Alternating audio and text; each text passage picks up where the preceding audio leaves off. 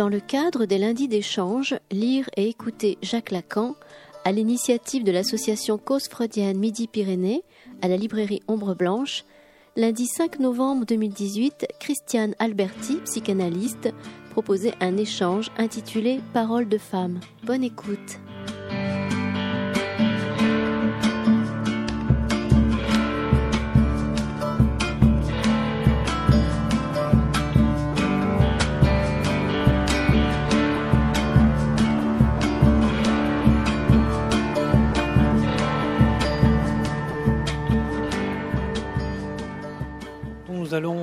Commencer pour cette euh, deuxième soirée. Nous, avions euh, l'idée que chacune des soirées pourrait commencer par la reprise sous une forme ou une autre d'un aspect de l'épisode précédent, en quelque sorte. Donc je vais dire un mot concernant un aspect de l'exposé de Dominique, pas l'aspect qui a suscité le plus d'intérêt et, et de, discussion parce que ce n'est pas un thème sur lequel je suis capable de m'avancer beaucoup.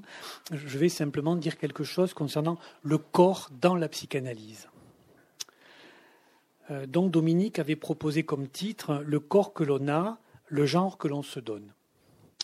Je me suis demandé comment, à partir d'une expérience de parole et de l'élaboration théorique qui en découle, c'est-à-dire la psychanalyse, comment concevoir le corps et la capacité des mots à l'atteindre plus qu'une théorie, par définition arrêtée, dont tous les éléments sont euh, synchrones.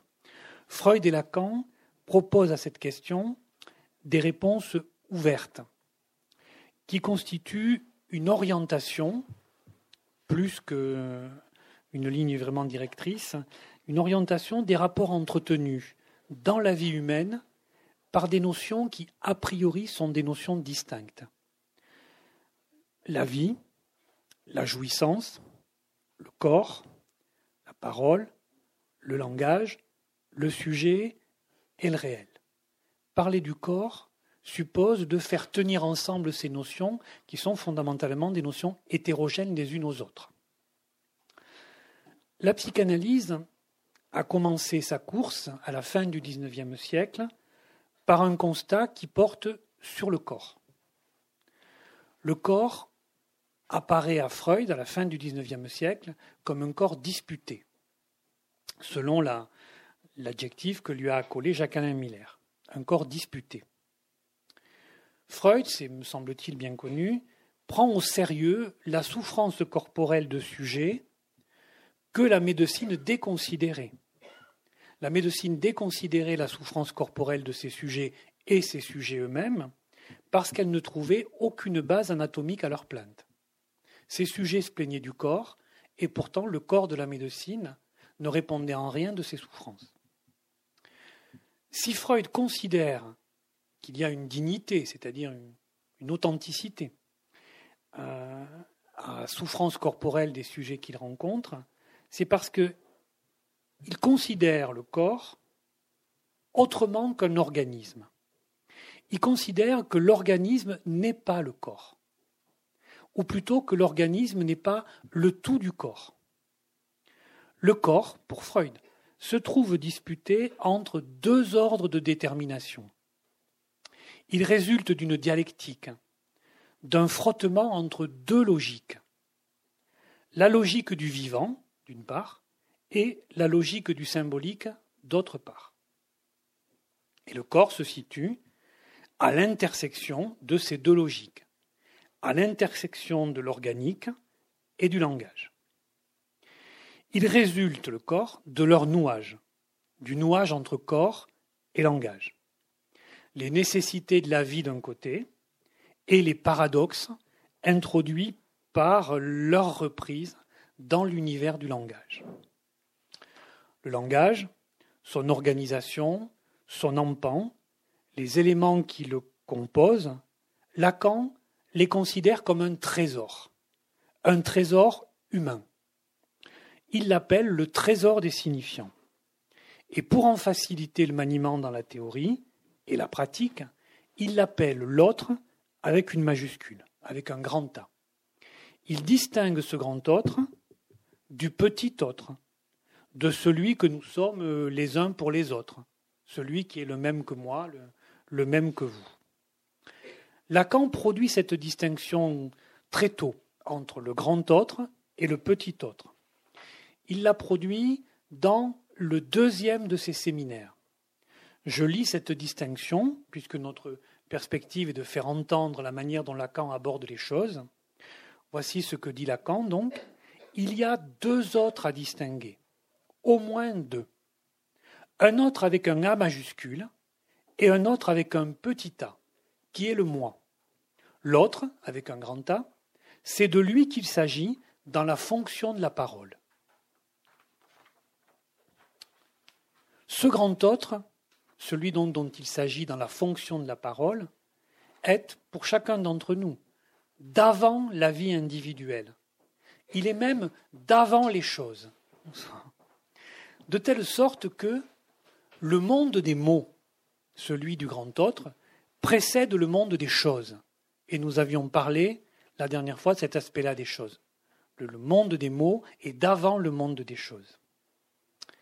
À partir de cette distinction entre donc le grand autre, trésor des signifiants, et le petit autre, équivalent au moi, le corps se dit dans la psychanalyse en trois sens. Et ce sont ces trois sens qui sont définitoires du corps. Le corps d'abord se dit au sens où le corps, on le présente. On le présente parce qu'il a une image.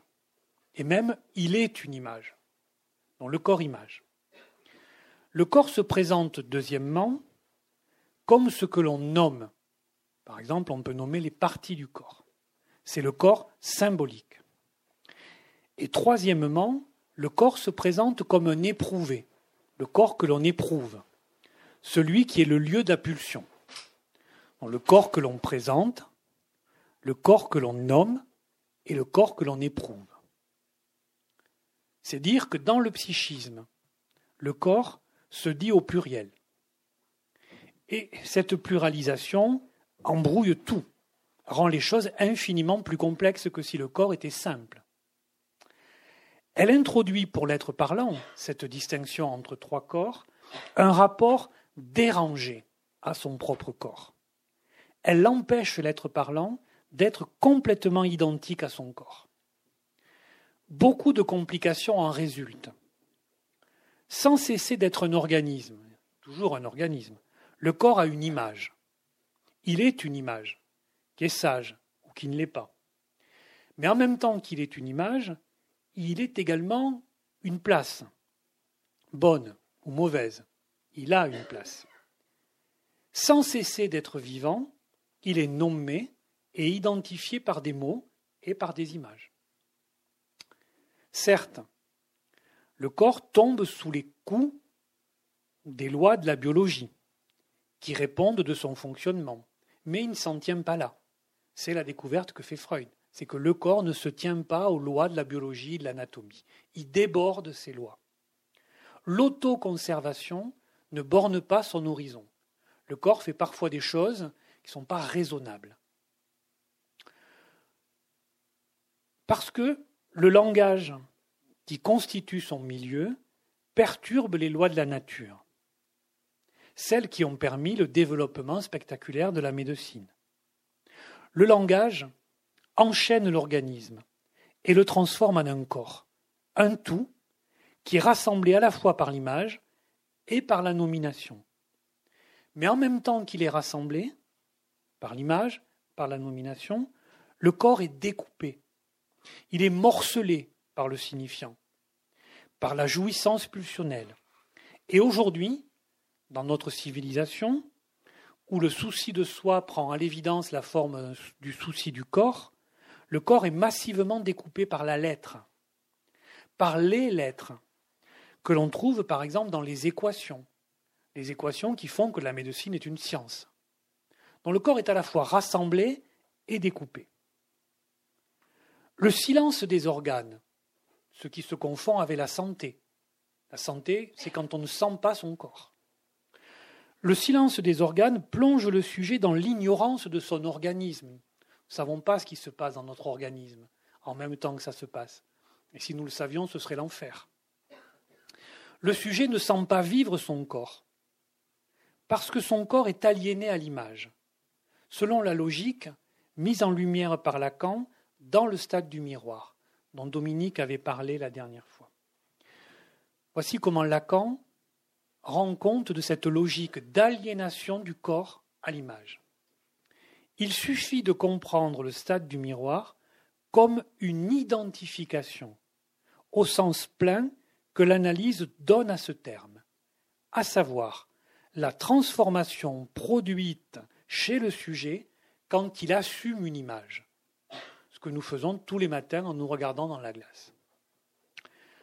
Donc on ne sent non pas non plus vivre notre corps quand notre corps est enchaîné par une image, mais il est également enchaîné par l'ordre symbolique, qui lui donne une dimension qui jamais n'est acquise dans le règne animal. Il le hisse, le règne symbolique, il hisse le corps à une hauteur qui dépasse la vie du corps. C'est ainsi qu'on peut parler du corps de quelqu'un qui est décédé, par exemple. Notre corps nous survit en quelque sorte. Les mots, les noms font le corps.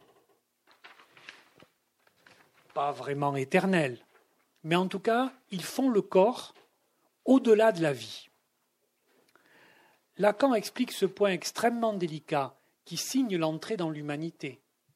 Qui signe l'entrée dans l'humanité, c'est que quelque chose du corps se conserve au-delà de la vie individuelle. Lacan l'exprime d'une manière qui, qui, qui n'est des choses compliquées, c'est très difficile de les exprimer simplement. Hein. Il me semble qu'on peut difficilement faire plus simple qu'il ne fait. Il prend l'ensemble du trésor du signifiant, l'ensemble des mots, de l'organisation du langage, il le prend comme un corps, le corps du symbolique, comme on dit par exemple le corps du texte. Et il dit, pour aborder la question du corps, je reviens d'abord au corps du symbolique, c'est-à-dire au trésor du signifiant. Hein. Corps du symbolique qu'il faut entendre comme de nulles métaphores. Ça veut dire que ce n'est pas une manière de parler, c'est un corps constitué. Et c'est ce corps du symbolique qui fait le corps que chaque sujet habite. la citation que je tronque beaucoup pour euh, que ça reste, euh, me semble-t-il, audible dans, les conditions là, vous n'avez pas le temps de le lire et d'y réfléchir. Je reviens d'abord au corps du symbolique, qu'il faut entendre comme de nulles métaphores. Le premier fait le second de s'y incorporer le corps du symbolique fait le corps du sujet parce qu'il s'incorpore dans le sujet.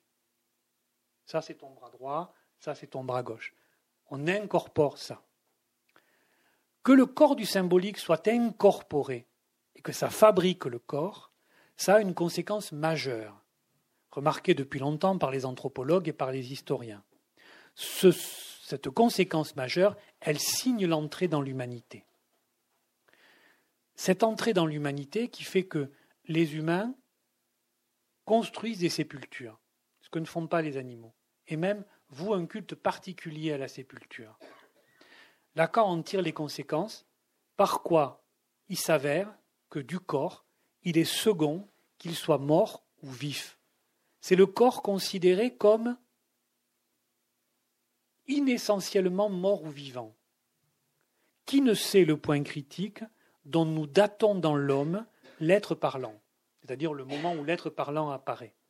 La sépulture, soit où, d'une espèce, s'affirme qu'au contraire d'aucune autre, le corps mort y garde ce qui, au vivant, donnait le caractère corps. Et par exemple, je crois ceux qui expliquent les migrations, les déplacements dans des lieux où il n'y a que des corps morts, le 1er et le 2 novembre. On vient rendre au corps qui est mort des honneurs qui sont les honneurs que l'on rendait aux vivants. Du corps, il est indifférent qu'il soit mort ou vif, du point de vue du symbolique. Hein. Mais, parfois, le corps image, celui dans lequel on se reconnaît le matin, le corps signifiant, celui auquel on vient rendre hommage au cimetière, le corps s'éprouve, il se prouve vivant, jouissant de la vie. Et ça, c'est le corps réel. Quand le corps devient réel, il devient le siège de phénomènes, d'événements qui témoignent de la peine éprouvée à se laisser tout entier organiser par le langage. Donc, c'était une manière de faire écho à ce que tu as dit, très en retrait de ce que tu as dit, mais bon, fait euh, comme je l'ai pu. Nous passons maintenant, sans transition aucune, à la deuxième partie, qui est l'exposé de Christiane Alberti concernant Parole de femme.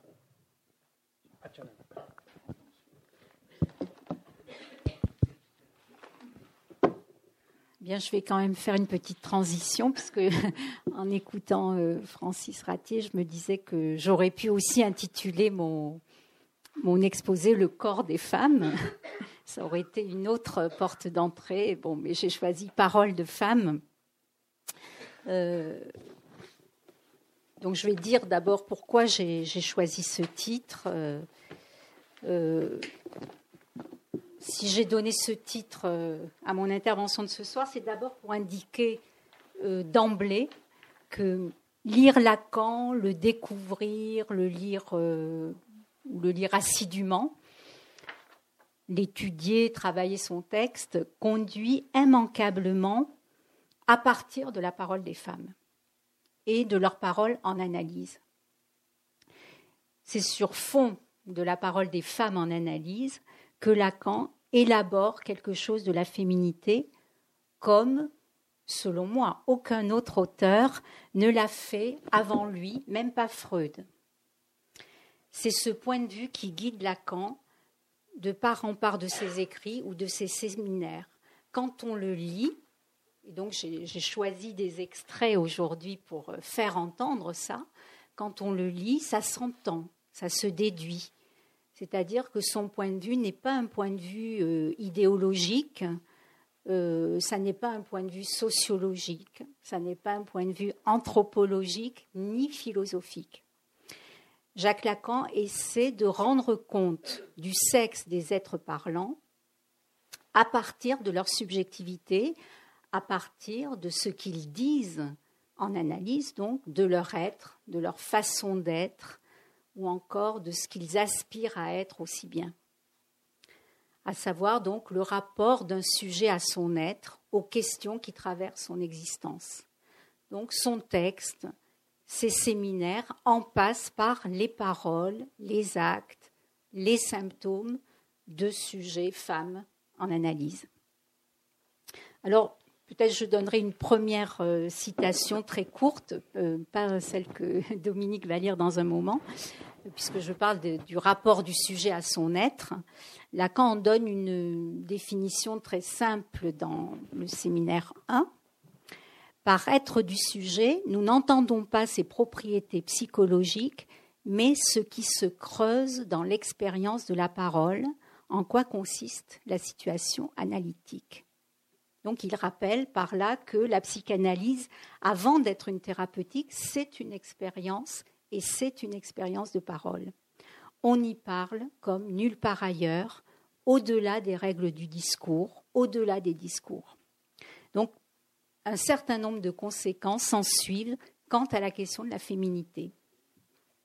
En effet, Lacan n'a pas proposé une conception du féminin. Il ne disserte pas sur la condition féminine, mais il s'est mis lui-même à l'école de la parole des femmes ils s'enseignent par leurs paroles. Ils ne cherchent pas à transmettre un point de vue dominant sur les femmes, ils cherchent à s'en enseigner. Donc la façon dont la lecture de Lacan m'a captivée m'a donné quelques clés qui ne sont pas, euh, peut-être je l'indique par rapport à la discussion que nous avons eue la dernière fois, qui ne sont peut-être pas vraies dans l'absolu, ou en tout cas pas vraies pour tout le monde. Elles ne disent pas le tout de la féminité, mais ce sont des clés, à mon sens, réelles qui permettent à un sujet de s'orienter. Elles donnent en tout cas, à mon sens, un appui solide pour s'orienter dans une question fondamentale de l'existence qui est euh, sa position d'être sexué, homme ou femme. Alors donc j'ai choisi quelques extraits qui font entendre le point de vue absolument original de Lacan sur la question de la féminité. Donc je n'ai pas suivi euh, un, ordre, comment dire, raisonné sur la question de la féminité. J'ai choisi, c'est des morceaux choisis au fond sur la question de la féminité par Lacan. Alors, je partirai d'un souvenir personnel. Aussi longtemps que je me souvienne, je n'ai jamais trouvé une lecture qui m'ait autant percutée que celle de Lacan. C'est une lecture qui me troublait parce que le style de Lacan est unique, provocateur, percutant, fulgurant. Je dois dire que ses propos sur la féminité ou sur ce qu'il dit de la femme en général n'emportaient pas immédiatement mon adhésion, mais malgré tout disaient quelque chose de moi, m'interprétaient tous les autres discours me laissaient en un sens sur ma faim quant à la question de la féminité. Je ne parvenais pas à m'y reconnaître, à y trouver une place. Ceux que je rencontrais dans la théorie des différents auteurs croyaient, croisaient au fond des éléments subjectifs d'inadaptation ou de malaise. Je n'arrivais pas à me satisfaire complètement des identités communes auquel le lien social assigne traditionnellement les femmes. Femmes, épouses, mères, sœurs, filles d'eux. Pour la génération qui est la mienne, juste après l'événement qu'a constitué 68, mai 68, qui fut un véritable événement pour les mœurs, la lecture de Simone de Beauvoir a été un événement au sens fort. Kierkegaard aussi bien. J'adhérais pour une part à la cause féministe celle qui permettait de conquérir de nouveaux droits pour les femmes, qui faisait valoir l'égalité des femmes et des hommes en tant que sujet de droit, qui luttait contre les injustices sociales. J'étais sensible aussi à la théorie critique qui déconstruisait les identités hommes et femmes comme des faits de discours et qui donc dénaturalisait les signifiants hommes ou femmes en faisant valoir leur dimension de construction sociale. L'aliénation au rôle féminin ou masculin qui se ramène in fine à un assujettissement à des normes sociales. Mais cela laissait entière la question de la différence des sexes du point de vue subjectif, du point de vue du sujet de l'inconscient. Ça ne traitait pas ça. J'ai pensé longtemps, par exemple, que pour la génération de mes parents et la génération de ma mère en particulier, la domination masculine était si présente que cela constituait un obstacle à ce que les mères transmettent à leurs filles des éléments substantiels sur l'identité féminine. Une identité qui ne se réduirait pas au fait d'endosser les rôles de mère, de femme, de sœur. Et à ce sujet, le livre de Christine Angot, Un amour impossible, rend euh, magnifiquement ça, c'est-à-dire la génération de, sa mère et le poids, du, silence finalement qui était imposé euh, aux femmes de leur génération. Alors, j'en viens à Lacan. Je partirai donc, puisque j'ai parlé de Simone de Beauvoir, de la façon dont Lacan commente le on ne naît pas femme, on le devient. Donc, on ne naît pas femme, on le devient. Si Simone de Beauvoir indique par là qu'il n'y a pas de chemin, disons, inné de la féminité, dire qu'on le devient suppose malgré tout une identité en devenir, une identité qu'il suffirait de conquérir. Alors, quid du devenir femme pour Lacan? C'est aussi d'ailleurs l'embarras d'une pensée féministe. Judith Butler elle-même pose la question en ces termes. Qu'est-ce qu'une femme? Comment pouvons dire nous Qui peut dire nous et au nom de qui? Hein, Elle dit ça dans Troupe dans le genre. Et même, elle demande est-ce qu'il faut même garder le signifiant femme? Alors voilà la façon dont Lacan pose la question, donc dans le séminaire 3, qui est un séminaire sur les psychoses, euh, comme son titre l'indique, ça s'intitule Les psychoses, mais au fond, c'est aussi un séminaire euh, finalement sur la féminité. Donc je, Dominique Hermite a bien voulu lire les extraits que j'ai choisis.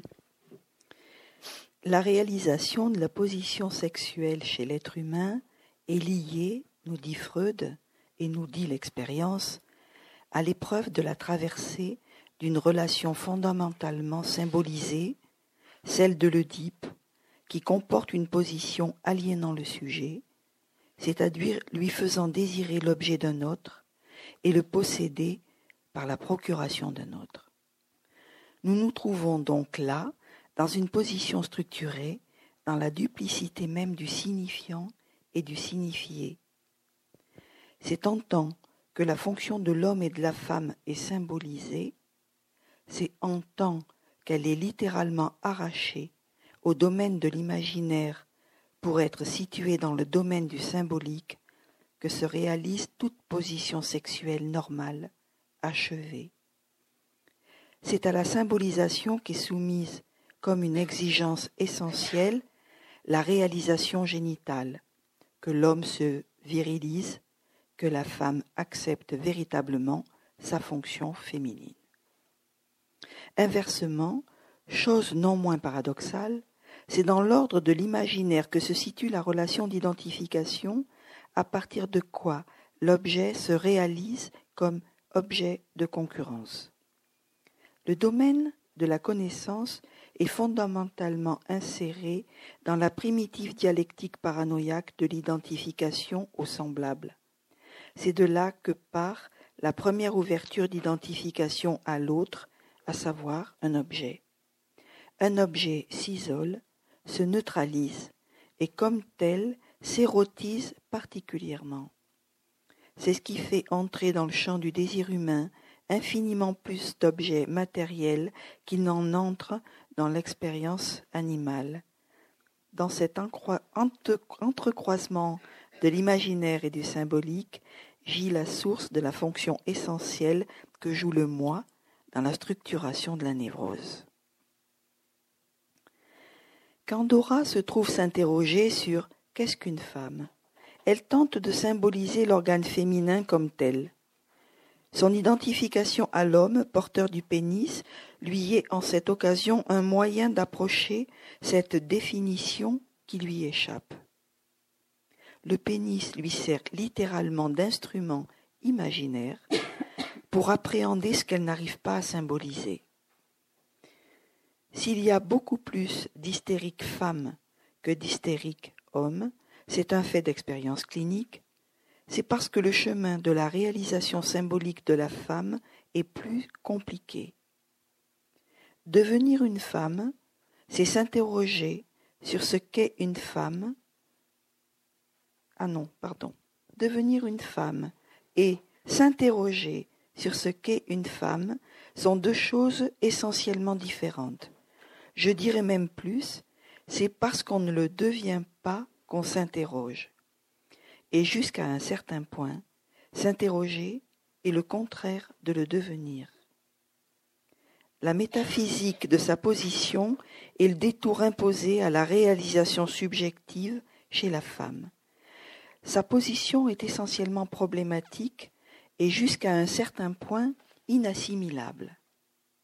Mais une fois que la femme est engagée dans l'hystérie, il faut dire aussi que sa position présente une stabilité particulière en vertu de sa simplicité structurale. Plus une structure est simple, moins elle révèle de points de rupture. Quand sa question prend forme sous l'aspect de l'hystérie, il est très facile à une femme de la poser par la voie la plus courte, à savoir l'identification au père. Merci. Donc j'ai voulu euh, replacer dans le contexte où il le dit euh, la façon dont Lacan commente la citation de Simone de Beauvoir, donc où il distingue s'interroger sur ce qu'est être une femme et devenir femme. Hein. donc euh, il, il, tient à faire le distinguo entre les deux pour la raison suivante, c'est que pour lui la féminité est d'abord une question, que la question elle-même est constitutive de la féminité, à partir, au fond, de ce qui échappe à toute définition, à l'identification. Il n'y a pas pour lui d'identité constituée ou donnée euh, de la féminité. Donc, comme il le dit, la position féminine est jusqu'à un certain point inassimilable et impose, comme il le dit dans ce passage, une métaphysique, c'est-à-dire une question fondamentale sur l'être qui ne se résout en aucun rôle aliénant aucune assignation identitaire qui ne saurait se résoudre dans aucune norme, fût-elle féministe? Donc il y a un manque à être fondamental en la matière. C'est-à-dire que ni l'anatomie du sexe féminin, ni le social ne donnent la clé de la féminité. D'où un véritable casse-tête. Ce n'est pas non plus dans la maternité qu'il va trouver la définition de la féminité, ni dans le rapport au partenaire. Ce n'est pas là que la solution réside. Alors comment aborde-t-il la position sexuée féminine? Alors, il faut d'abord dire que pour lui, homme et femme, ce sont d'abord des mots qui nous viennent de l'autre. On ne tient notre être d'homme ou de femme que du langage. Pour entrer dans la différence des sexes, il faut parler. Et pour Lacan, l'identité de genre, ça n'est rien d'autre que cela. Il n'y a pas d'autre définition en dehors du langage. Donc vous allez l'entendre à ce sujet. Donc il y a un premier extrait. Un discours qui ne serait pas du semblant. Oui, c'est ça, hein page 31. oui, 30. Donc c'est du, un extrait de ce séminaire, oui, d'un discours qui ne serait pas du semblant. Quels que soient les trébuchements auxquels lui-même a pu succomber dans cet ordre, ce que Freud révèle du fonctionnement de l'inconscient n'a rien de biologique. Cela n'a le droit de s'appeler sexualité que par ce qu'on appelle rapport sexuel. C'est d'ailleurs complètement légitime, jusqu'au moment où on se sert du terme sexualité pour désigner autre chose, à savoir ce qu'on étudie en biologie, le chromosome et sa combinaison XY ou XX ou XXXY. Ceci n'a absolument rien à faire avec ce dont il s'agit, qui a un nom parfaitement énonçable, les rapports de l'homme et de la femme. Il convient de partir de ces deux termes avec leur sens plein, avec ce que cela comporte de relations. On voit les petits essais timides que les gens font pour penser à l'intérieur des cadres d'un certain appareil qui est celui de l'institution psychanalytique, et quand ils s'aperçoivent que tout n'est pas réglé par les débats qu'on nous donne comme conflictuels, il vaudrait bien autre chose, du non conflictuel, ça repose.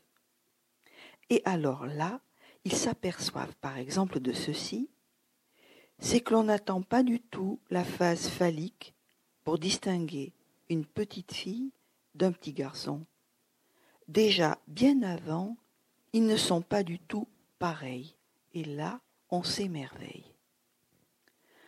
Comme je vous retrouverai seulement le deuxième mercredi, vous aurez peut-être le temps de lire quelque chose. Pour une fois que je conseille un livre, ce sera, ça fera monter le tirage. Cela s'appelle Sex and Gender d'un nommé Stoller. C'est très intéressant à lire parce que ça donne un sujet important, celui des transsexualistes. Un certain nombre de cas très bien observés avec leurs corrélats familiaux.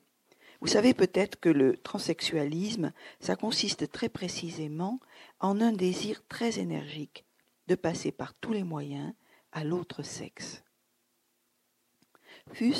À se faire opérer quand on est du côté mâle. Vous y apprendrez certainement beaucoup de choses sur ce transsexualisme, les observations qui sont là étant tout à fait utilisables. Vous y apprendrez également le caractère complètement inopérant de l'appareil dialectique avec lequel l'auteur de ce livre traite ces questions. Ce qu'il fait qu'il rencontre pour expliquer ces cas les plus grandes difficultés qui surgissent directement devant lui. Une des choses les plus surprenantes, c'est que la face psychotique de ces cas est complètement éludée par l'auteur, faute de tout repère. La forclusion lacanienne ne lui étant jamais parvenue aux oreilles, qui explique tout de suite et très aisément la forme de ces cas, mais qu'importe. L'important est ceci. L'identité de genre n'est rien d'autre que ce que je viens d'exprimer par ces termes, l'homme et la femme. Il est clair que la question n'est posée de ce qui en surgit précocement, qu'à partir de ceci, qu'à l'âge adulte, il est du destin des êtres parlants de se répartir entre hommes et femmes. Pour comprendre l'accent qui est mis sur ces choses, sur cette instance, il faut se rendre compte que ce qui définit l'homme, c'est son rapport à la femme et inversement. Rien ne nous permet d'abstraire ces définitions de l'homme et de la femme de l'expérience parlante, complète, jusque et y compris dans les institutions où elles s'expriment, à savoir le mariage. Donc, finalement, il le dit d'une façon très simple dans ce passage, pour Lacan, il y a les hommes et il y a les femmes. C'est d'abord une opposition signifiante. les sociétés, au fond, sont fondées sur cette différence qui est une des plus fortes de la combinatoire signifiante. Le sexe, euh, c'est indéniable, c'est une identification centrale par laquelle on accepte ou pas de se faire représenter.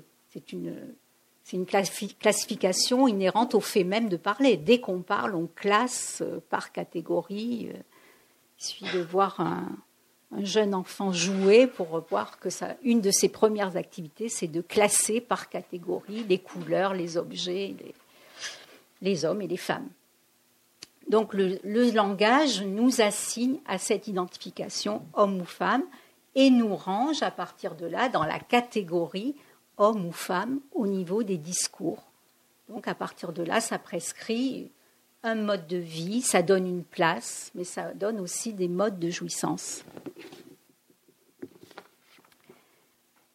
D'ailleurs, c'est des modes de jouissance ou des places qui sont définis à partir du système, enfin traditionnellement qui étaient définis à partir du système de la famille les femmes euh, y étaient définies à partir de quelques fonctions centrales que j'évoquais tout à l'heure, la mère, l'épouse, la fille, la sœur, la concubine. Mais dès lors qu'il y a cette opposition signifiante homme-femme, on passe ainsi des apparences du paraître dont parlait euh, Francis tout à l'heure, on passe d'une image du corps. L'image du corps, ça permet de différencier immédiatement les hommes des femmes on passe à une catégorie qui implique aussitôt une question sur l'être homme ou l'être femme, et donc sur le manque à être. C'est-à-dire que dès qu'on passe de l'image du corps mâle ou femelle à la catégorie homme-femme, on voit bien que côté femme se pose tout de suite la question de euh, qu'est-ce qu'être une femme? Est-ce qu'on est suffisamment femme? Est-ce qu'on est plus ou moins femme, pas assez femme, est-ce qu'on est une vraie femme? Bref, on implique tout de suite des modalités du désir sur le mode de l'insatisfaction ou de l'impossible, avec tout de suite l'intrusion de l'idéal comme inatteignable. Donc, le paraître contamine l'être sans pour autant résoudre la question de la féminité. Donc, le signifiant femme ne résout pas la question de la féminité. Lacan le rappelle dans le séminaire 11, ce qu'il faut faire comme homme ou comme femme, l'être humain a toujours à l'apprendre de toute pièce de l'autre. Fin de citation. On interprète à partir des autres la façon dont on nous a parlé de la féminité ou de la masculinité. Par exemple, les objets de la féminité qui sont transmis de mère en fille, qu'ils aient une valeur de fétiche une valeur d'emblème de la féminité, mais qui de toute façon vont donner une orientation du désir côté femme. Ou bien, pour être une femme, euh, c'est le passage que Dominique a lu tout à l'heure à propos de Dora, en passer par l'identification à une autre femme, ou au contraire, en passer par une identification à un homme pour se demander quel est le secret de la féminité. Bon, j'en viens à un troisième morceau choisi où euh, je voudrais faire entendre que la conception de Lacan tranche dans son abord de la féminité parce qu'il aborde pas tellement en tant qu'identité sexuée, mais en tant que modalité du désir, modalité de satisfaction dans la sexualité, dans l'existence je, développe ce point. on a le plus souvent retenu, sans doute à partir de Freud, qui a été, euh, euh, c'est un point de vue qui, qui a été rendu d'une certaine façon populaire, on a souvent retenu que la psychanalyse abordait l'être femme comme marqué du signe moins, celui de la castration imaginaire et symbolique, le symbole du manque de pénis la castration ayant ici pour fondement l'appréhension dans le réel du manque de pénis chez la femme. Imaginaire, puisque à l'inverse, on imaginarise la puissance de l'organe phallique. S'ensuit alors, s'ensuivrait alors un sentiment d'infériorité chez la femme sur le plan imaginaire. Donc, il s'agit ici, au fond, de se faire connaître ou reconnaître par le biais d'un signifiant qui est le phallus, le signifiant du désir. Mais ce n'est pas ce, point de vue que je voudrais faire entendre. Il y a chez Lacan une toute autre appréhension de la position féminine qui est sans doute moins connue. Et on ne peut pas mieux l'exprimer qu'en lisant ce qu'il dit dans le séminaire 10. C'est le passage que va nous lire euh, Dominique. Procédant par la voie que j'ai choisie aujourd'hui, je laisse de côté, ce sera pour la prochaine fois, Comment se définissent les partenaires au départ? L'ordre des choses dans lesquelles nous nous déplaçons implique toujours que nous prenions les choses en route, et même quelquefois à l'arrivée, car nous ne pouvons pas les prendre au départ. Quoi qu'il en soit, c'est en tant qu'elle veut ma jouissance, c'est-à-dire jouir de moi, que la femme suscite mon angoisse. Ceci pour la raison très simple inscrite depuis longtemps dans notre théorie, qu'il n'y a de désir réalisable qu'impliquant la castration. Dans la mesure où il s'agit de jouissance, c'est-à-dire où c'est à mon être qu'elle en veut, la femme ne peut l'atteindre qu'à me châtrer. Que cela ne conduise la partie masculine de mon auditoire à nulle résignation quant aux effets toujours manifestes de cette vérité première dans ce que l'on appelle d'un terme classificatoire la vie conjugale. La définition d'une vérité première n'a absolument rien à faire avec ces incidences accidentelles. Il n'en reste pas moins que l'on clarifie beaucoup les choses à l'articuler proprement. Or, l'articuler comme je viens de le faire, encore que cela recouvre l'expérience la plus manifeste, frise le danger que l'on y voit, ce qu'on appelle dans le langage courant une fatalité. Ce qui voudrait dire que c'est écrit. Ce n'est pas rare que je le dis qu'il faut penser que ce soit écrit. Ce n'est pas parce que je le dis qu'il faut penser que ce soit écrit. Aussi bien, si je l'écrivais, y mettrais-je plus de formes. Ces formes consistent justement à entrer dans le détail, c'est-à-dire à dire le pourquoi. En référence à ce qui fait la clé de la fonction de l'objet du désir, ce qui saute aux yeux, c'est que la femme ne manque de rien. On aurait tout à fait tort de considérer que le naïd soit un dernier terme. Je vous ai déjà annoncé que ce serait là l'originalité de ce que j'essaie cette année d'avancer devant vous sur ce point. Le fait est qu'elle n'a sur ce point rien à désirer. Peut-être essayerai-je d'articuler anatomiquement pourquoi. L'anatomie clitoris-pénis est loin d'être fondée.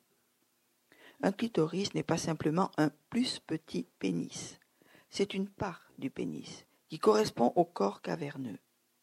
Un pénis, que je sache, sauf chez l'hypospadias, ne se limite pas au corps caverneux. Cela est une parenthèse. Le fait de n'avoir rien à désirer sur le chemin de la jouissance ne règle pas absolument pour elle la question du désir, justement dans la mesure où la fonction du petit a joue tout son rôle pour elle comme pour nous. Mais cela simplifie tout de même beaucoup pour elle la question du désir pas pour nous, pas pour nous en présence de leur désir, mais enfin de s'intéresser à l'objet comme objet de notre désir leur fait beaucoup moins de complications. donc, c'est un passage dans lequel Lacan aborde la féminité pas à partir de la frustration, pas à partir de la privation, pas à partir de la castration. Donc, ça n'est pas la femme blessée, ça n'est pas la femme pauvre. Non, il, l'aborde sur le chemin de la jouissance comme elle ne manque de rien, elle n'est pas embarrassée au niveau de la copulation, de la même crainte, par exemple, c'est ce qu'il ce qu'il mentionne notamment, elle n'est pas embarrassée de la même crainte de ne pas pouvoir, qui est celle qu'il évoque côté homme.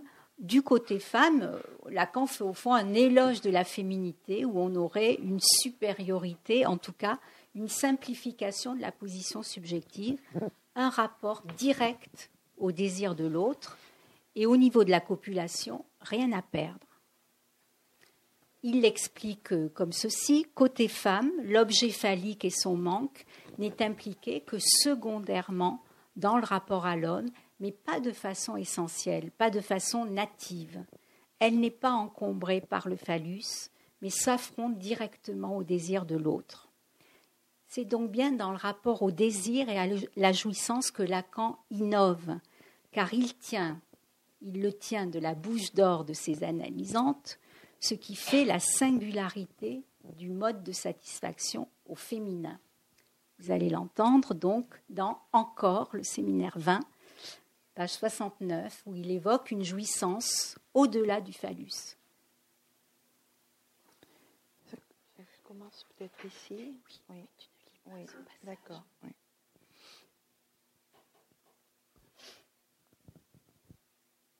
Cette fonction inédite où la négation porte sur le canteur à lire pas tout, ça veut dire que lorsqu'un être parlant quelconque se range sous la bannière des femmes, c'est à partir de ceci qu'il se fonde de n'être pas tout, à se placer dans la fonction phallique. C'est ça qui définit la, la quoi? La femme, justement, à ceci près que la femme, ça ne peut s'écrire qu'à barrer le la. Il n'y a pas la femme, article défini, pour désigner l'universel. Il n'y a pas la femme, puisque j'ai déjà risqué le terme, et pourquoi y regarderais-je à deux fois, de son essence, elle n'est pas toute. Il n'y a de femme qu'exclue par la nature des choses, qui est la nature des mots, et il faut bien dire que s'il y a quelque chose dont elles-mêmes se plaignent assez pour l'instant, c'est bien de ça. Simplement, elles ne savent pas ce qu'elles disent. C'est toute la différence entre elles et moi. Il n'en reste pas moins que si elle est exclue par la nature des choses, c'est justement de ceci que d'être pas toute, elle a, par rapport à ce que désigne de jouissance la fonction phallique, une jouissance supplémentaire. Vous remarquerez que j'ai dit supplémentaire.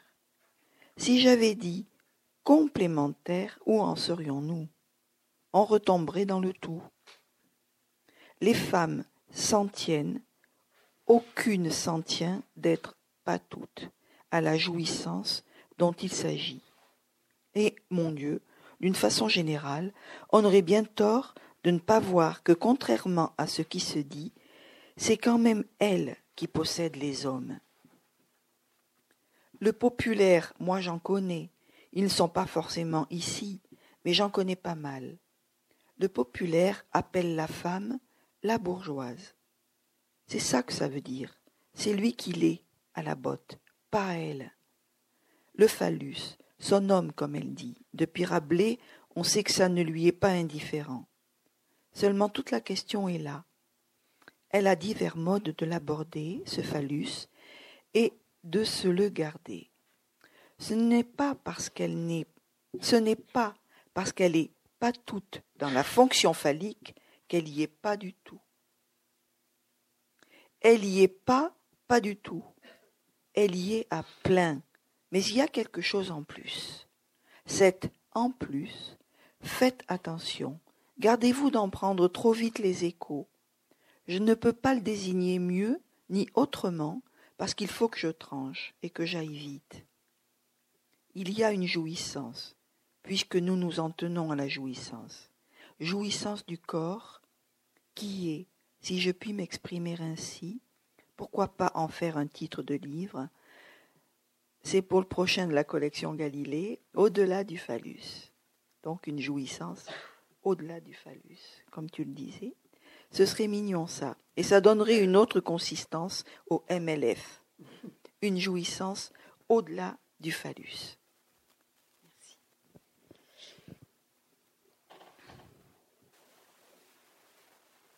Donc, euh, tout à l'heure, je parlais d'éloge de la féminité. Cette fois, je dirais que c'est un éloge de la différence que fait Lacan de, de faire valoir la différence euh, homme-femme en évoquant cette jouissance au-delà du phallus, cette jouissance supplémentaire.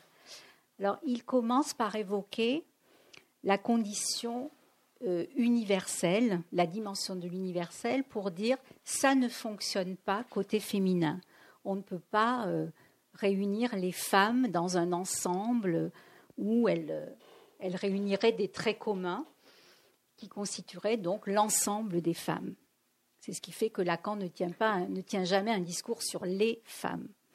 Il complète les mythes freudiens d'une logique plutôt, en indiquant ceci si le père est mort, comme dans les mythes de Freud, donc qui universalise la castration pour tous les hommes, la castration condamne les hommes à ne jouir que d'une seule femme, une par une, et encore pas toutes et pas une il n'y a pas de toutes les femmes, il n'y a pas d'universel côté féminin. C'est un fantasme de considérer qu'on pourrait jouir de toutes les femmes. Donc une femme ne peut exister que une par une, il n'y a pas de condition universelle côté femme. Au fond, là, les sujets se révèlent n'être pas tous les mêmes. C'est ce qu'il indique lorsqu'il mentionne qu'une femme sera pas toute. Pour le pour l'évoquer, il évoque, disons, de façon phénoménologique, le mode d'être au féminin, un mode de présence entre sens, centre et absence. Une femme jouit de l'absence et pas du sens. Absence que l'homme peut habiter en étant présent, ou en tout cas ce qu'il perçoit comme une demande d'être présent qui lui serait adressée. J'évoquerai ici la figure d'Emma Bovary qui, à mon sens, euh, euh, évoque, illustre à merveille ce qu'est la jouissance de l'absence, puisqu'elle évoque un ennui infini, un sentiment de vide douloureux, d'attente. Attente de quoi? Elle ne saurait le dire, attente de tout et donc de rien, un être condamné au non-être. Elle a pourtant œuvré, Emma, pour qu'un homme l'arrache à ce sentiment de vide et que quelque chose surgisse pour avoir une raison de vivre, une cause qui l'habiterait en elle plus qu'elle. Donc c'est dans cette euh, exigence finalement qu'un homme peut voir chez une femme l'exigence d'infinitude ou l'exigence de présence que j'évoquais tout à l'heure. Donc la jouissance féminine se situe dans l'absence. Elle est à part, ailleurs, différente au sens d'une différence absolue. Lacan, au fond, fait une place à cette différence sans qu'elle soit synonyme de nature ou d'aliénation à des normes sociales. C'est au fond ce qui m'a euh, accroché dans le propos de Lacan sur euh, la féminité. Côté femme, il évoque une autre jouissance est en jeu que celle du phallus. C'est une jouissance qui ne chute pas, qui est différente de celle des impasses de la castration, qui n'est pas celle du corps narcissique, rien ne la rend nécessaire. Elle se rencontre à l'occasion, on l'éprouve, mais pas nécessairement. Elle ne conduit pas à la répétition, qui suppose le dénombrable, elle introduit une sorte d'infinité. C'est un illimité qui se retrouve à l'occasion dans la forme que prend la douleur ou la dépression côté femme, avec un caractère d'illimité, d'infini la demande d'amour aussi bien, dans son caractère potentiellement infini, revient à l'occasion sur le par-l'être féminin. Le mode, le mode féminin, Lacan le définit à partir de cette exigence de l'amour. Faire un pour suppléer à l'écart irréductible entre les sexes, un encore bien réel qui s'origine dans la demande d'un amour sans limite. C'est ce qu'il évoque dans Encore. Euh, alors, je ne sais pas s'il reste un passage à lire. Oui. Euh, c'est celui-là, oui, je pense. J'ai juste pris la citation.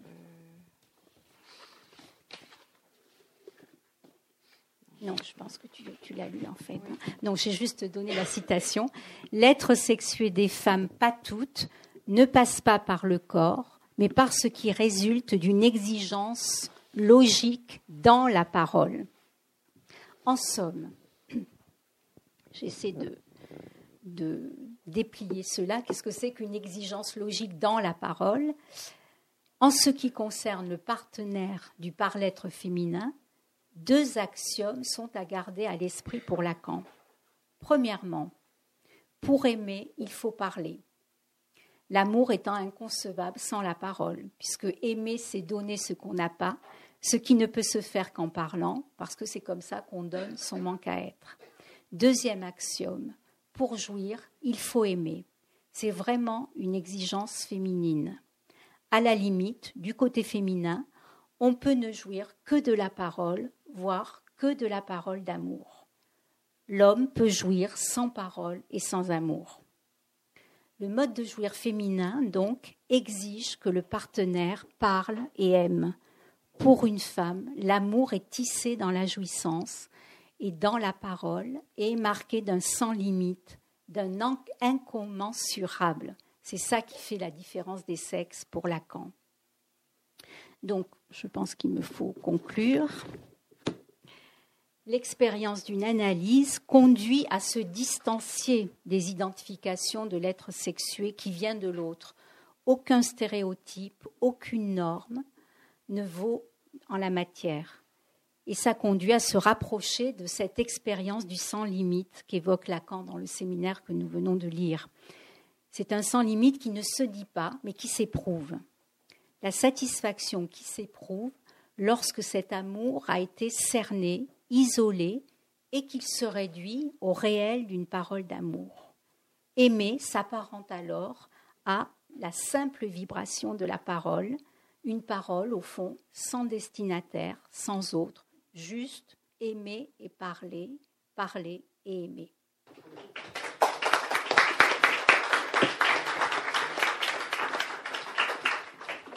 Nous avons donc une trentaine de minutes pour euh, discuter ensemble, comme nous avons essayé de le faire la, fois dernière. Si quelqu'un souhaite euh, dire quelque chose, poser une question. Peut-être pendant que quelqu'un prépare une remarque ou une question, je pourrais lire, parce que je l'avais amené, puisqu'il me semble que ça, ça fait entendre la jouissance de la parole d'amour, je pourrais lire un extrait donc d'une parole analysante que je suis autorisée à, évoquer, puisque c'est le témoignage d'une analyse qui a rendu public son parcours analytique. Donc, c'est une collègue euh, brésilienne qui s'appelle euh, Maria Josefina Fuentes. Et donc, elle, conclut euh, ainsi la fin de son analyse, avec une équivoque sur la mère, MER, et la mère, MERE. E. Comme la mère la mer, les vagues, ne se vide jamais et que aimer ne se liquide pas, il reste un aimer comme destin, le mode de dire d'un symptôme qui se décante et soutient enfin la jouissance qui m'habite. Et je perçois aujourd'hui qu'aimer comme une femme en consentant au fait qu'il n'y a pas d'amour sans perte et dommage, c'est déjà un nouveau destin pour la pulsion auparavant capturé dans le fantasme, et que peut-être un amour plus digne serait celui qui respecte les limites de tout amour, un amour avec du désir, mais aussi un amour qui puisse porter ce qu'il y a de plus aberrant en moi. C'est un amour qui touche dans le corps la blessure de toujours, du non-désir, de ce qui n'est même pas né et que, de vivant, il ne reste que la chair, la douleur chair vive parce que aimer, c'est déjà me ravir ce qui ne m'a jamais appartenu, l'objet qui est né comme perdu, mais dont l'absence me donne le don de vivre. Et peut-être est-ce cela un nom de l'incurable, avec qui, en tout cas, j'apprends à vivre et d'où j'extrais parfois la substance à expérimenter la misère divine d'être une femme. D'autres fois, ce réel silencieux gagne de la voix quand monte l'urgence de cette étrange satisfaction, pas toujours désirable, mais qui peut trouver dans la joie du bien dire son destin. Alors, conformément au vœu, est-ce que ça a fait naître une question ou une remarque? Le vœu n'est pas exaucé. Je n'ai pas été insensible, Christiane, à, la fin de, ta, de ta parole, cette espèce de, d'articulation, mais pas toujours évidente à cerner, euh, où il était beaucoup question de la jouissance purement féminine, le patou, c'était le, Lacan de, de son dernier enseignement, le début puis le, dernier enseignement de Lacan. Puis en fait, d'un ce coup, tu as beaucoup parlé de l'amour. Donc euh, euh, j'aimerais bien qu'on revienne peut-être sur ce, ce, lien de la jouissance purement féminine à cet amour euh, de l'illimité. Euh, il faudrait reprendre peut-être des, passages de Lacan, mais enfin, il parle beaucoup, beaucoup de la jouissance. Toi, tu as, tu as, tu as terminé, tu as voulu terminer sur l'amour tout de même. Hein? J'ai été sensible à ça. Et, le, témoignage que tu donnes de cet AE mm. euh, en remet là-dessus aussi. Oui, parce que le, puisqu'on a choisi un extrait du séminaire 20, donc c'est un séminaire dans lequel il évoque côté femme la faille qu'il y a dans la jouissance, comme pour tous les par-lettres, mais il considère que côté femme, la faille de cette jouissance, le nom de cette femme, faille côté femme, pardon, c'est l'amour. C'est-à-dire que l'exigence d'amour vient de cette faille et non pas euh, une exigence d'amour qui viendrait euh, pour soutenir le père ou en lien avec le père sur le mode oedipien. Donc c'est là qu'il qu'il tranche avec le point de vue freudien ou qu'il tranche avec la conception de la féminité conçue uniquement comme hystérie, euh, en évoquant la naissance de l'amour, de l'exigence d'amour à partir de cette faille. C'est ça qui fait l'exigence proprement féminine de l'amour et de la parole d'amour. Je vais essayer de poser une question puisque personne ne se lance.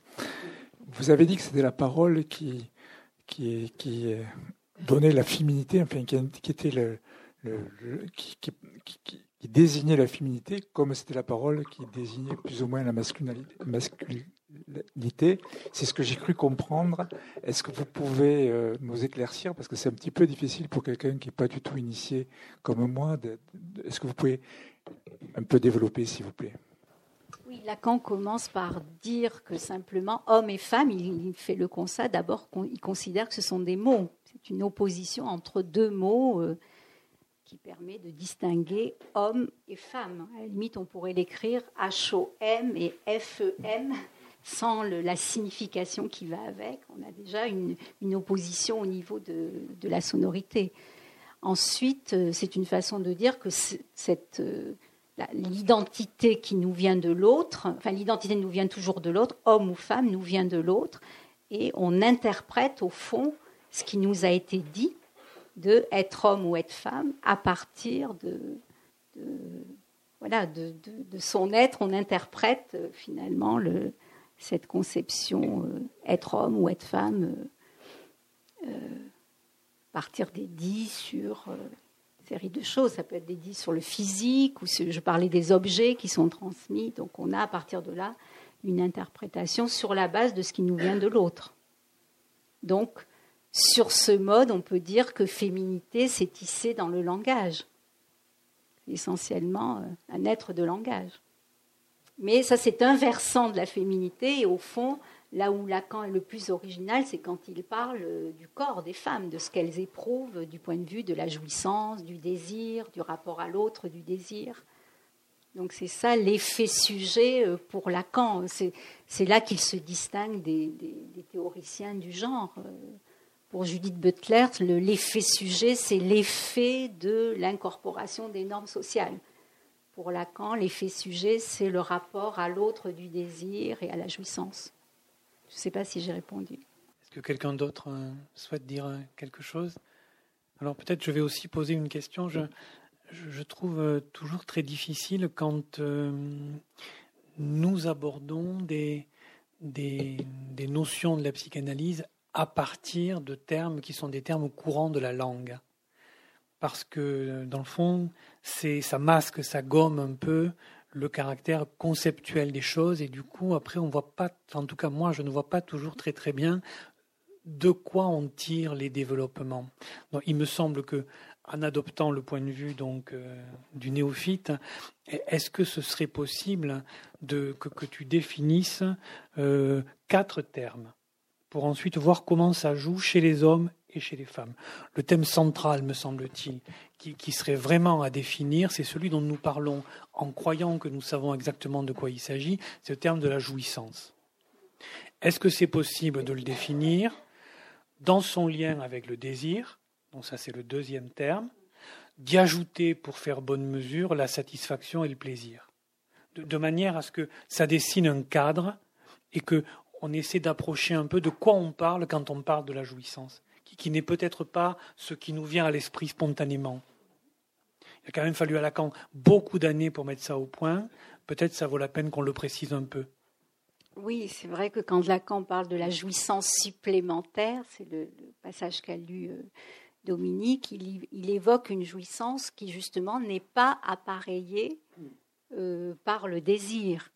Au fond, la jouissance, le, mode de satisfaction du corps, alors c'est le corps d'un par-l'être, de quelqu'un qui parle, le mode de satisfaction, il en passe par on a évoqué le signifiant du phallus, il en passe par le désir, il en passe par les objets du désir. Donc c'est une façon, au fond, d'appareiller cette satisfaction. Et côté femme, il évoque une satisfaction qui n'est pas appareillée euh, par le langage, on peut dire. Elle n'est pas appareillée par les objets, elle n'est pas appareillée par le signifiant du phallus. Elle euh, elle n'est pas localisable en fait. Et donc ça lui donne ce caractère euh, d'illimité. Peut-être j'insiste un peu. Hein. Euh, est-ce que tu peux dire un certain nombre de choses concernant ce qu'est une jouissance qui n'est pas nommable? C'est-à-dire on ne sait pas ce qu'on ça s'appelle. Ça, ça s'appelle une bouteille. On ne sait pas comment ça s'appelle. Hein, un. Et deux, on ne sait pas où c'est. La bouteille, elle est là et on sait comment elle s'appelle. La jouissance supplémentaire, on ne sait pas comment elle s'appelle et on ne sait pas où elle est. Elle n'est pas localisée. Elle est sans lieu et sans nom c'est pas facile à aborder. Hein. Est-ce que tu peux en dire quelque chose de ce qui ne peut ni se dire ni se localiser? Elle s'éprouve. Elle, elle, s'éprouve. C'est pour ça qu'elle a un caractère contingent. une fois qu'elle s'éprouve, au fond, le sujet le sait, il le sait tout seul. Il n'a pas besoin de l'autre pour, la désigner. Tout à l'heure, je parlais de l'identité homme-femme. Au fond, on tient ça de l'autre. Mais là, ce qui s'éprouve, ça se passe de l'autre. Il semble que c'est ce dont on rend compte Maria Josefina quand elle parle de la, la satisfaction de la parole d'amour. Au fond, c'est sans destinataire. Donc effectivement, c'est sans lieu, sans nom, mais ça s'éprouve, d'où le caractère contingent. On peut ne pas l'éprouver. Et à ce moment-là, les voix du désir sont les voix du désir de tous les êtres parlants. Il faut le signifiant du phallus pour euh, l'appareiller, il faut l'objet du désir. Euh. donc sur ce versant-là, les femmes sont des hommes comme les autres. Alors s'il n'y a toujours pas de, vocation, je, continue un peu. Je, trouve... Euh, je trouve toujours un peu étrange et je ne sais jamais véritablement qu'en penser lorsque dans nos milieux, pas, pas partout, mais lorsque dans nos milieux, nous employons le signifiant femme. Je ne sais jamais exactement de quoi on parle. Puisque, dans le fond, quand Lacan parle du côté femme, dans, dans l'un des séminaires que Dominique a lu magistralement d'ailleurs, et je trouve que le, le, dispositif où l'une parle et l'autre lit, vraiment est très très intéressant. C'est agréable, ça rend les choses plus faciles. Euh, parfois, quand nous parlons donc de, nous employons le signifiant femme, le mot femme, nous parlons de les sujets qui, de manière contingente, ont éprouvé la jouissance impossible à nommer, impossible à localiser. Hein. Ça, fait vraiment euh, des femmes, en ce sens-là, euh, un tout petit groupe. Et parfois, nous parlons aussi des femmes au sens commun du terme, c'est-à-dire les femmes en tant qu'elles se distinguent des hommes. Et je ne trouve pas facile de toujours de, de faire le départ entre l'un et l'autre, d'autant que dans le séminaire encore, je ne le dis pas pour vous, bien évidemment, Lacan range Saint-Jean de la Croix du côté femme. Et, donc je trouve ça compliqué. C'est pour ça que j'ai choisi de parler d'abord de l'identité homme-femme, où là, Lacan parle des femmes, de, femmes au sens courant du terme, du signifiant femme. Et ensuite, c'est là qu'il se distingue au fond, euh, oui, de tous les autres théoriciens du genre. Ensuite, il aborde la féminité du point de vue du mode de satisfaction. Et à ce moment-là, euh, c'est une féminité dans, laquelle euh, les hommes peuvent se retrouver. C'est, euh, si on veut, le, grain de folie qu'il y a chez tous les êtres parlants. D'ailleurs, je me suis rendu compte récemment, en relisant Éloge de la folie d'Erasme, que donc dans cet ouvrage, c'est la folie qui parle. Donc Erasme fait l'éloge de la folie, mais c'est la folie en première personne qui parle. Et à la fin, il ajoute ça, il dit euh, songez que c'est une femme qui parle. Et donc c'est ça, c'est la part féminine qu'il peut y avoir chez un par-l'être, qui est au fond le, grain de folie, parce que ça n'est pas cadré par la loi du phallus. Et Lacan dit même que c'est ça qui fait le, c'est ça qui fait le sel de la vie conjugale, c'est-à-dire c'est, Oui. Attendez, on va. Songez que c'est une femme. Par rapport à ce que vous venez de dire, à ce qui a, à ce qui a été dit présentement dans l'immédiat, que pensez-vous de la figure mythique de la sorcière chez un Michelet? Et que pensez-vous d'une de la figure de la femme romantique? La sorcière, qu'est-ce que c'est pour vous? Cela me vient comme cela. Est-ce pertinent ou le contraire? Écoutez, ça me paraît pertinent de parler. Je m'en euh, félicite et je m'en réjouis. Oui. Merci de votre euh, intervention. Effectivement, c'est pertinent de parler de la féminité à partir des grandes figures de la féminité, mais ce n'est pas la voie que j'ai choisie ce soir. J'ai préféré parler de la parole analysante, euh, voilà, en tant que. à la voix. Oui, c'est les deux c'est la voix et c'est la voix. Oui, c'est la voix dans sa matérialité. cest quand on, quand on parle de la jouissance de la parole, c'est évidemment que ça inclut l'objet voix. Alors, ce qui m'a parlé, c'est précisément, je, je, suis très bref, c'est la jouissance même de la parole et qui passe par la parole. Et j'aimerais avoir plus de précision concernant euh, cette vie de la parole et cette vie de la jouissance qui passe par le langage et la parole. Merci.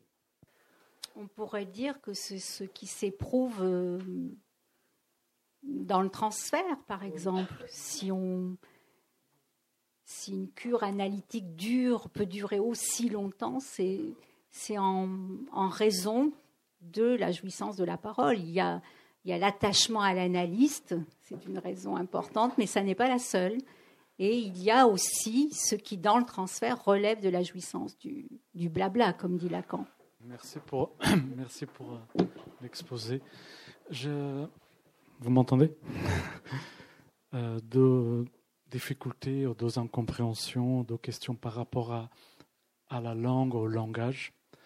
Euh, si j'ai compris, vous avez passé de mettre un peu de côté la question anatomique et la question sociale pour aller du, côté langagier.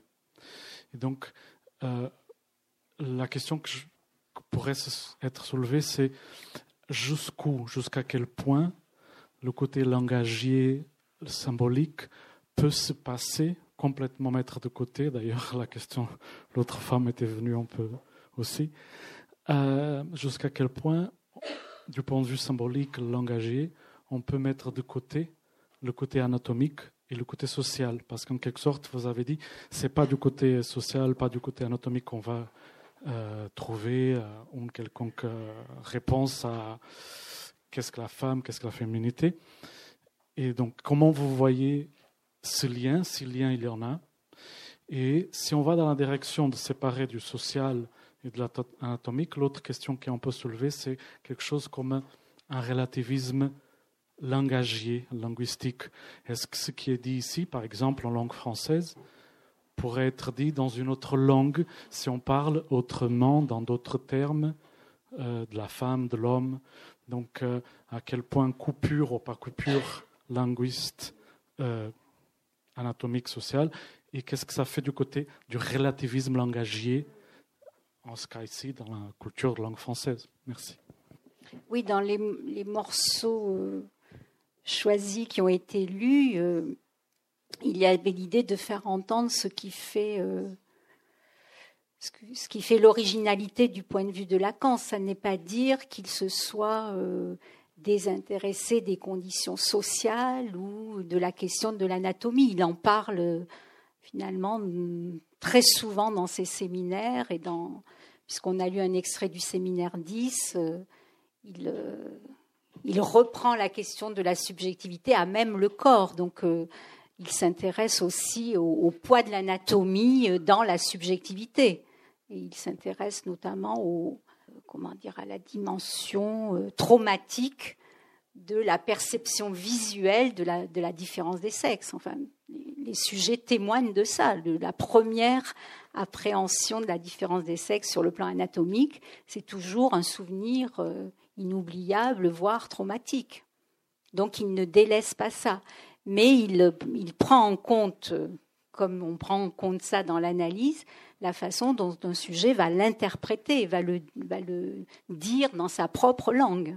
Alors ça ne veut pas dire que euh, cette interprétation ne se fait pas sur fond d'un réel finalement, et euh, en tout cas, ça n'est pas. Euh, ben, il me semble pas que ce soit un, point de vue relativiste euh, qui dirait au fond il n'y a que des noms, il n'y a pas de, matérialité de la chose.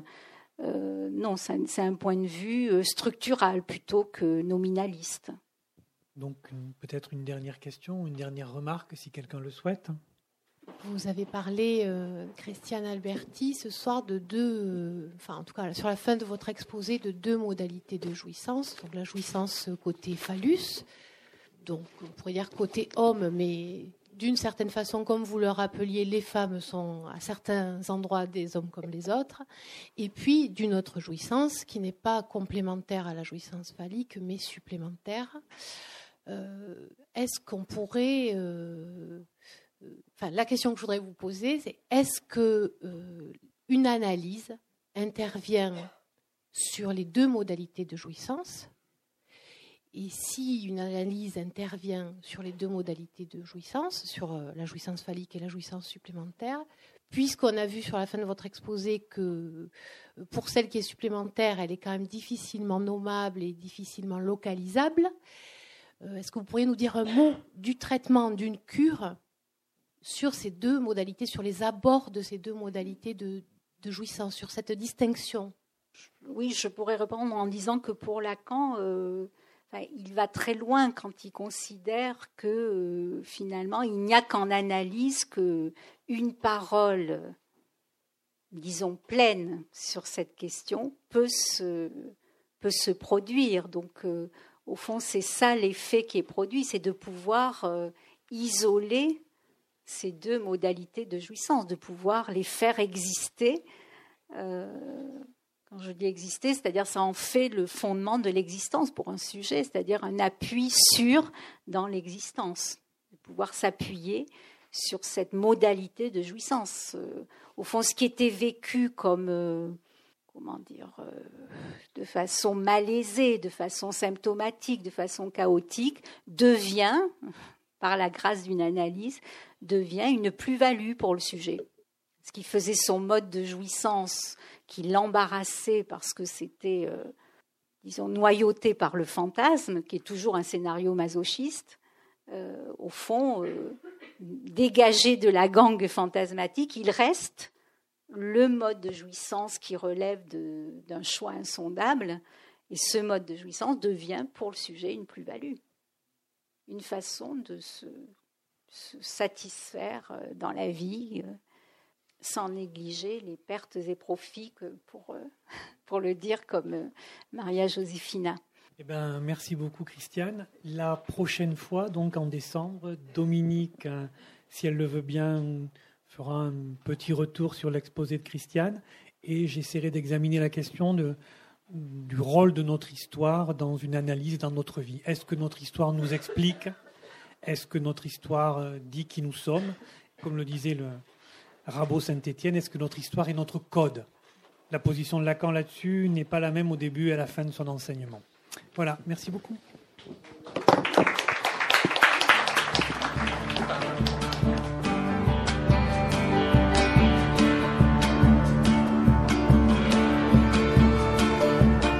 Collins. Don Winslow est aussi l'auteur de 19 romans traduits en une vingtaine de langues, dont les best-sellers Cartel, paru au Seuil en 2016, en cours d'adaptation au cinéma par Ridley Scott, et La griffe du chien.